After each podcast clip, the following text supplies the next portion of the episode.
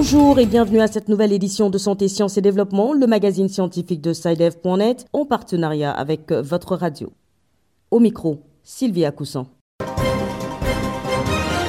Au sommaire de cette édition, au Cameroun, la campagne de vaccination des jeunes filles contre le cancer du col de l'utérus suit son cours, malgré la vive polémique qu'elle avait suscitée à son lancement dans les établissements scolaires en octobre 2020.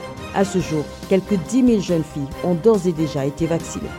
En Côte d'Ivoire, un projet de cartographie des centres non conventionnels de soins aux malades mentaux est en cours. L'objectif de cette démarche est une collaboration envisagée par les pouvoirs publics entre ces structures et les centres psychiatriques conventionnels. Et puis au Bénin, une étude de l'Institut national de la statistique et de l'analyse économique révèle en chiffres les impacts socio-économiques de la Covid-19 sur les ménages. Des chiffres réfutés par certains acteurs de la société civile. Dans la rubrique Kesako, nous irons cette semaine au Togo pour une question relative à la nausée chez les femmes enceintes. À ne pas oublier en fin d'édition, comme d'habitude, l'agenda scientifique de la semaine.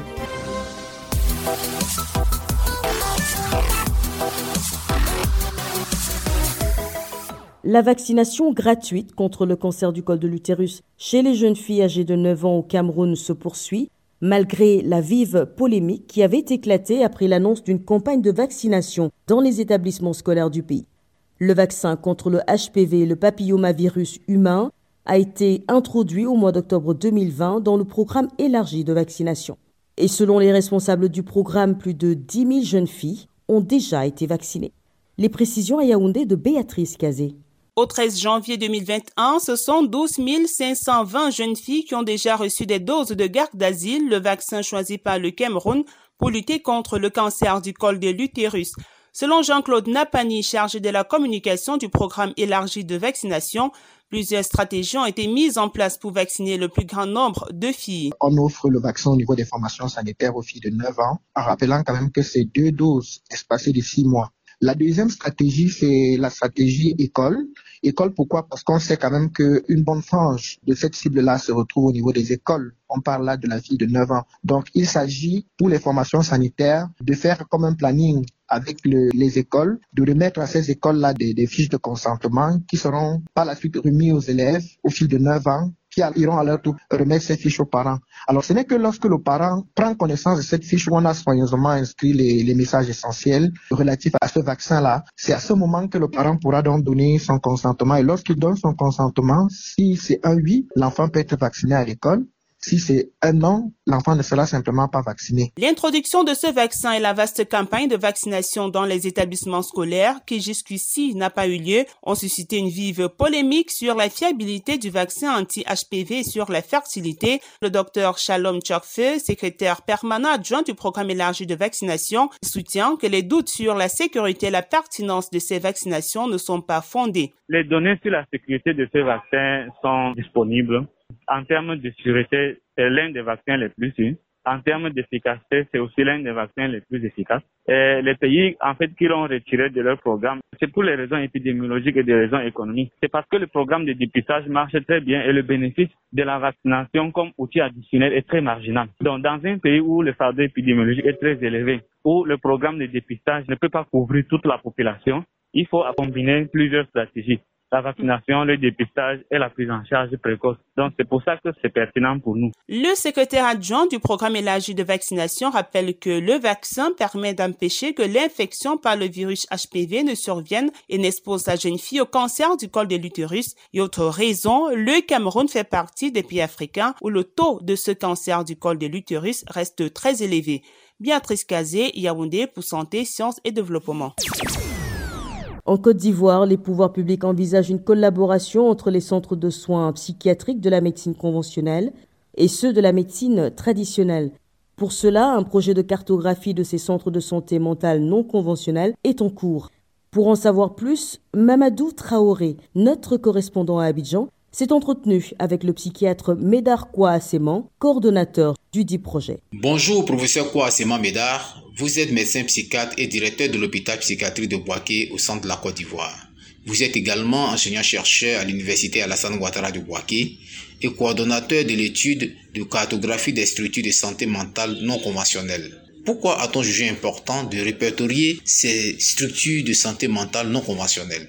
On sait que dans notre système de santé, les guérisseurs traditionnels, les guérisseurs religieux ont une place importante en Afrique. Mais ce qu'on ne savait pas, on ne savait pas combien en Côte d'Ivoire s'occupaient des problèmes de santé mentale, des problèmes d'épilepsie.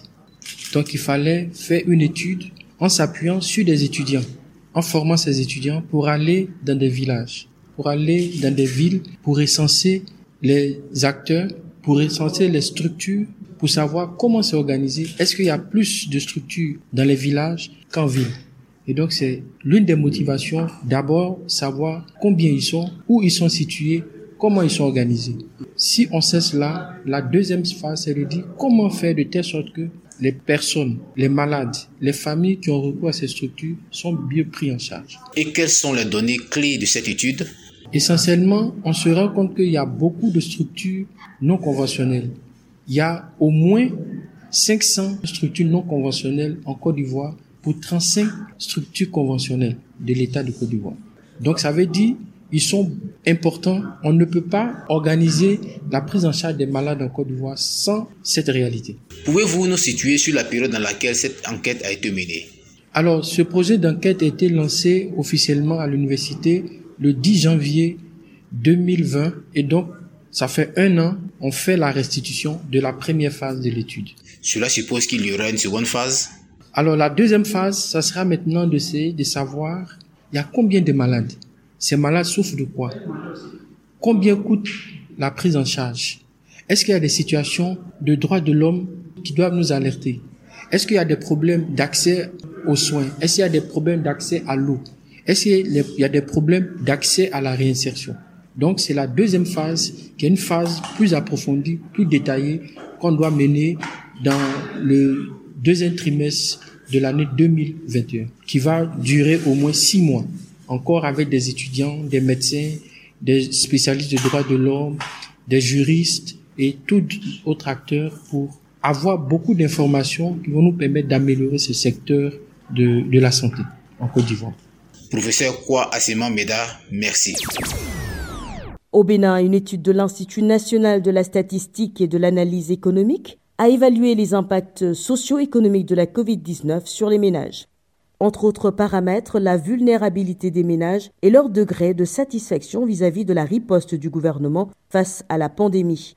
Toutefois, certains chiffres révélés par le rapport laissent perplexes des acteurs de la société civile. Virgile Aïssou à Cotonou. Les enquêtes réalisées par l'Institut national de la statistique et de l'analyse économique dans le cadre de l'analyse des impacts socio-économiques de la COVID-19 ont révélé entre autres qu'une large majorité des ménages ont une bonne connaissance du coronavirus et sont satisfaits des mesures de riposte mises en place par le gouvernement. Le rapport indique par exemple qu'au plan national, 37% des ménages ont été vulnérables face à la COVID-19.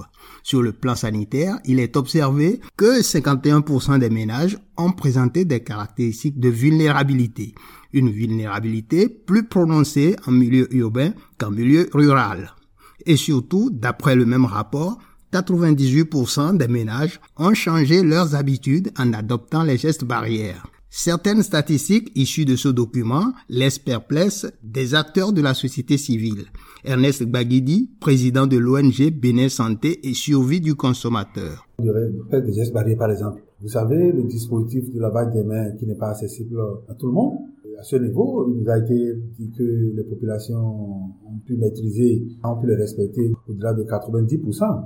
Alors que quand vous faites le constat, par la phase aiguë où on a mis la pression sur les entreprises qui ont mis en place ces dispositifs, on a respecté pendant quelques jours. Je crois que les populations n'ont pas, même si elles sont informées qu'il faut respecter ces gestes, n'ont pas pu le faire parce que ça a un coût, il faut avoir le dispositif. Donc, ce n'est pas évident que tout soit pu respecter. Deuxième chose, le port du masque qui a aussi un coût. Depuis quand et pendant combien de temps on a pu distribuer des masques à ces populations pour qu'elles puissent les porter comme il se doit Non, on est tombé à une phase où il fallait utiliser les masques domestiques avant que quelques populations aient pu comprendre qu'il faut les porter. Encore que c'est au risque d'être interpellé par la police que vous les voyez porter. Donc, chiffres, par exemple, nous interpellent encore. Précisons que les deux enquêtes complémentaires ayant conduit à ce rapport ont été réalisées en juillet et août 2020 est financé par la Banque mondiale et le système des Nations unies. Virgile Hissou, Cotonou, pour Santé, Sciences et Développement.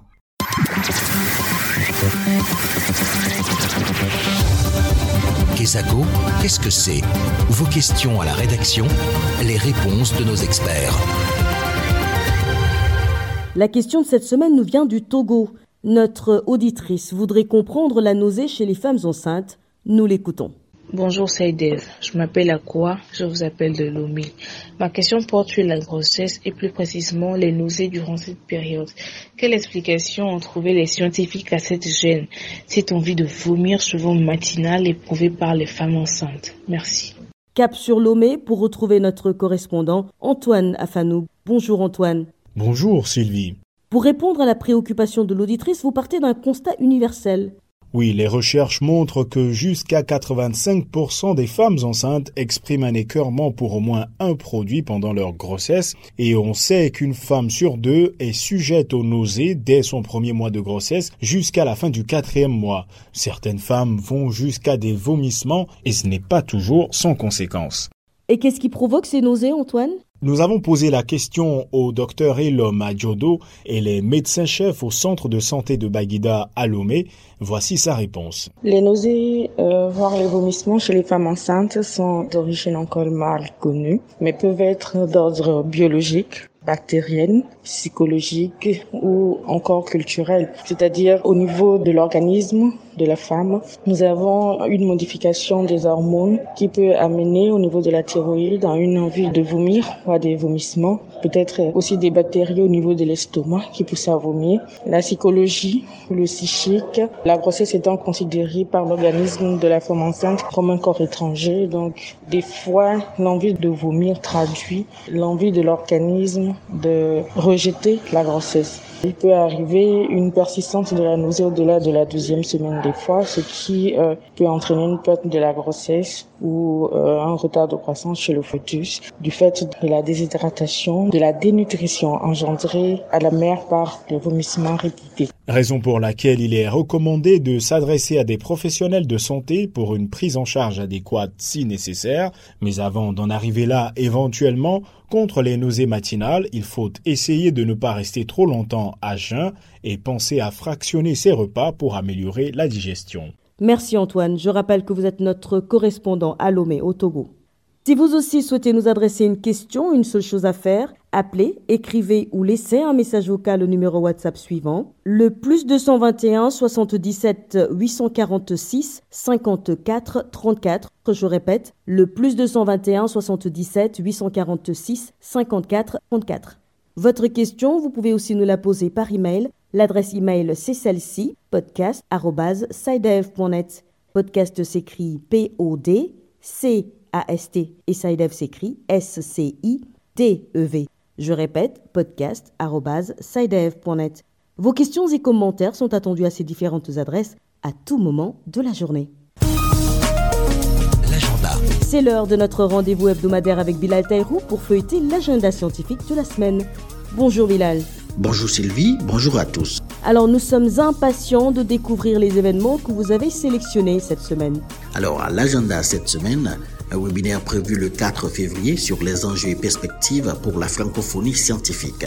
C'est le recteur de l'Agence universitaire de la francophonie qui donne rendez-vous en ligne pour ce webinaire et il interviendra avec la participation de Magda Fossaro, rectrice de l'Université du Québec à Montréal. Ceci à l'initiative du CORIMA, le Conseil des relations internationales de Montréal. La visioconférence se déroulera de 12h à 12h30 heure de Montréal, soit de 18h à 18h30 heure de Paris. Pour s'inscrire, rendez-vous sur le site de l'AUF. Enfin, pour boucler l'agenda, rappelons que le 6 février marque la journée internationale de tolérance zéro à l'égard des mutilations génitales féminines et que le 11 février, quant à lui, marque la journée internationale des femmes et des filles en sciences. Voilà, ce sera tout pour cette semaine, Sylvie. Merci Bilal. Mesdames et messieurs, chers auditeurs, nous arrivons au terme de cette édition de Santé, Sciences et Développement. Je vous remercie de l'avoir suivi. Prochain rendez-vous la semaine prochaine. D'ici là, portez-vous bien. Cette émission est disponible en podcast sur le site sidev.net/fr. Cette émission a été réalisée sur financement du CRDI, le Centre de recherche pour le développement international, un organisme public canadien. Le CRDI investit dans le savoir, l'innovation et les solutions afin d'améliorer les conditions de vie dans les pays en développement.